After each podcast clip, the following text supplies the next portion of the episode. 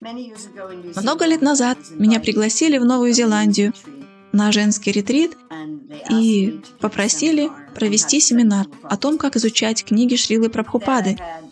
Все преданные сели так, чтобы образовался круг, и мы задали каждому из них вопрос – как вы изучаете книги Шрилы Прабхупады? Там в основном были ученики Дивамриты с вами, и он просит своих учеников проводить хотя бы два часа в день за чтением книг Прабхупады. Так что там были люди, которые действительно прилагали ежедневные усилия для изучения книг Прабхупады. У каждого из этих преданных была своя собственная техника, которая работала для него. Некоторые трансформировали стихи поэмы. Это то же, что я делала, превращая санскритские стихи в английскую поэму. Некоторые превращали комментарии в диалоги. Кто-то учился вместе с другом, вместе читая и обсуждая. Кто-то был сосредоточен на санскрите и искал значение слов и то, как эти слова использовались в других стихах. Там было 25 человек и 25 способов изучения. Мы все личности, мы все индивидуальны, и мы должны пробовать разные методы и искать тот, который сработает для нас.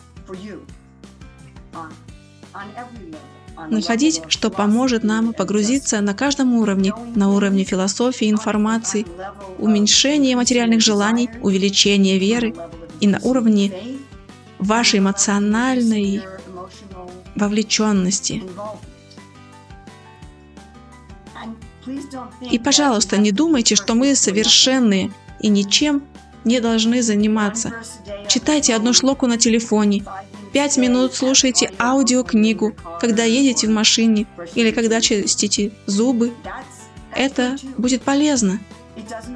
Не обязательно сидеть в организованном классе с 25 людьми, которые делают заметки и сдают экзамен.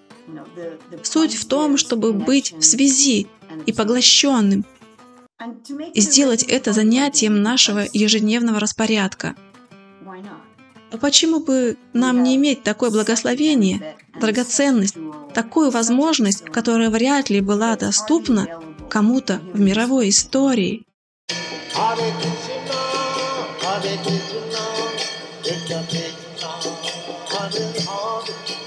Hare Rama, Hare Rama, Ram Ram Hare Hare